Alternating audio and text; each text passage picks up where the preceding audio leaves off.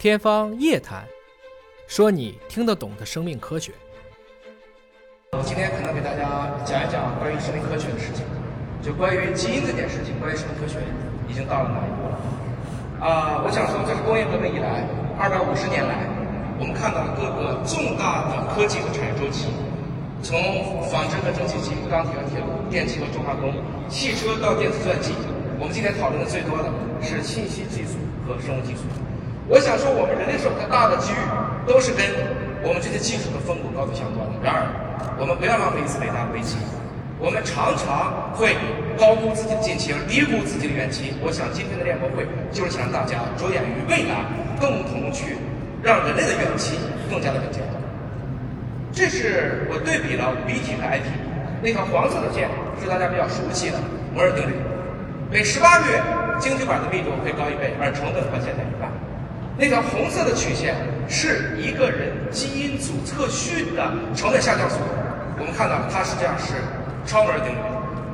第一个人的基因组从一九九零年做到了两千零三年，美英日德法中六个国家十三年的时间三十八亿美金，仅仅完成了一个人的基因组。华大也是因为这个项目的收益。而今天我们不再需要三十八亿美金，只需要九十九美金；不再需要十三年，只需要几个小时。我们就可以让一个人得到自己的全部的基因组数据，使得对我们的医学、健康、农业、能源、环保、材料就有一些全新的畅想。这是华大家知道这次在二月份，今年二月份，在美国的 AGBT 大会上带来了 T 二零测序仪，这是第一次我们把人类基因组的测序的成本低于了一百美元。那每一年一套机器就可以检测五万个人。真的使得过去高高在上的螃蟹王前燕，如今飞到了寻常百姓家。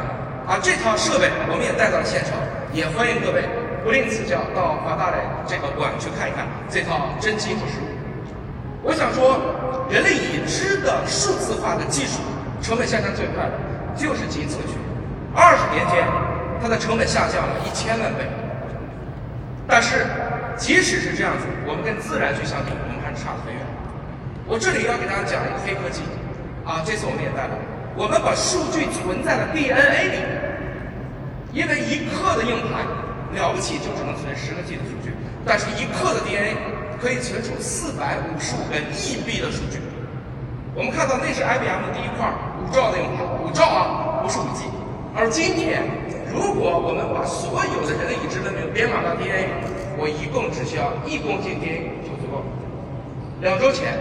又是来自于六个国家两百多名科学家联合发布了我上面标出的二零二三的那篇文章，这是人类第一次完整的合成了一个酵母的染色体，比如说大家酿酒的酵母，啊，里面一千两百万个碱基，全部是由多国科学家联合设计的，这也算是我们第一次设计的生命，这也预示到可能合成生物学会成为未来 BT 加 IP 融合的最好的一个方向。希望大家也能关注这一点。关于农业，我这次特别高兴，我们有一个绿色的农业馆，啊，我们也想做一点贡献。比如说，大家都知道水稻，我们现在的水稻锄禾日当午，那都是要插秧，那都是要双插，旱地禾下土，然后收的一点点收。水稻能不能变成多年生？换言之，没有人类以前，所有的植物是不是都得是多年生？如果大家能想明白这一点，从两千零二年。当华大和袁隆平先生一起测序了他的第一株超级杂交水稻开始，我们做了二十年的水稻研究，终于我们实现了水稻的多年生，是跟云南大学的胡飞教授一起合作的。我们在西双版纳已经连续种植了八年，每一年可以收获两季，两季的累计亩产接近一吨，也就是说可以打出一千二百斤的米，就是用杂交技术做的，而且米质和口感都非常好。这是我在丰收的时候，他们给我偷拍了一张照片。大家从我的笑容就能够看出，作为一个动物，看到这个丰收的时候，你基因里面是高兴的，因为你知道你有机会活下去。所以这就是多年生稻，一次种植，多次收获。我们也带来了这个展品，在我们的展台，也欢迎大家去不吝赐教。可以看到前一年的根系还在那，第二年的地下茎它会在原位像竹子一样发育出来。这样的一个项目，我们已经推广到了非洲。包括乌干达的同志们，今年在“一带一路”上，我们也作为一个重要的项目，放到了为全球的粮食安全来做一些应有的贡献。现在我们要解决的是抗寒问题，因为它现在还只能种在我们的北纬二十八度半以南的区域。啊，大家如果有需要，欢迎联系我们，一起去共同推广这个好的品种，让我们整个的农业也能够插上生物技术的翅膀。当然，我这次来的时候，很多人问我说：“你给我说一说，你们这个游戏现在最火的概念是什么？”我说是这个词儿，叫生命逃逸速度。换言之，我们每个人能不能活到，比如说一百岁？比如说两百岁行不行？那大家一定会问，人类生命的极限是多少？不好意思，今天我们有出生证的人可以去看到的记录就是一百二十岁，没有更长的。但是十年前我们会觉得一百二十岁是上限，现在我们讨论两百岁有没有可能实现？这是长寿愿景基金的谢尔山阳，他前台写了一本书，不光要长寿，还要健康，要不然没有健康的长寿肯定是没有太多的意思。王大基金董事长。汪建一九五四年出生，六十岁的时候给自己做了一个碑，一九五四到二零七四，就是按照当时我们理解的生命的极限去做的。那你问他怎么做，黄老师的语言风格就会说：吃得对，保养好，活得长，死得快。说死得快是啥意思？不好听，改一下：活得好又长，走得快而安。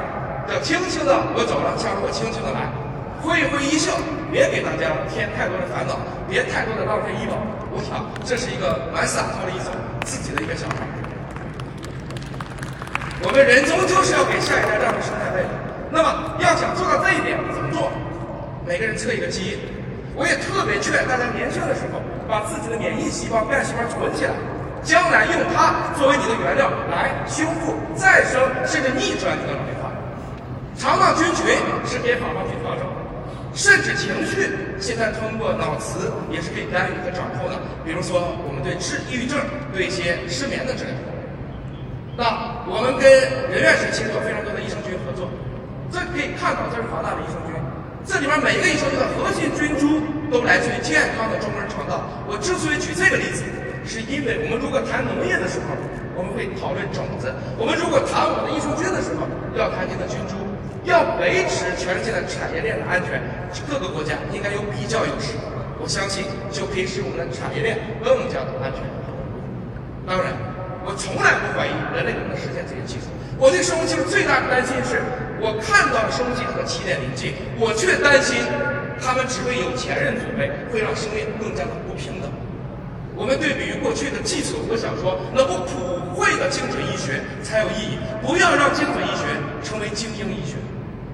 我们今天已经可以让百分之九十的人用上电，我们可以让百分之六十的人用上互联网。然而，我们仅仅让基因技术普及了百分之三，还有广阔的空间，还有更多的可负担性、可及性要去努力。什么叫技术？在过去异想天开，在今天勉为其难，在未来习以为常了，我们就称之为技术。这一次的练博会。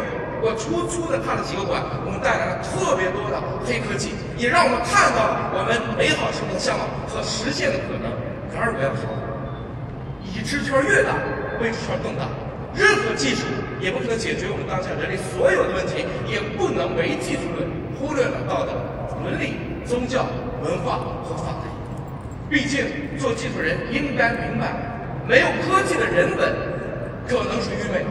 但是没有人文的科技一定是危险的。希望我们能够一起去确保科技向上向善，而不要让科技的发展给人类永远是惹祸添乱。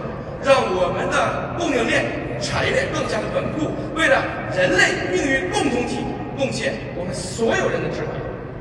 我是做生命科学的，我深知生命就是一组代码。我相信人类的代码当中有爱，我们人性的真谛。就希望将这份爱去永续传递，谢谢各位。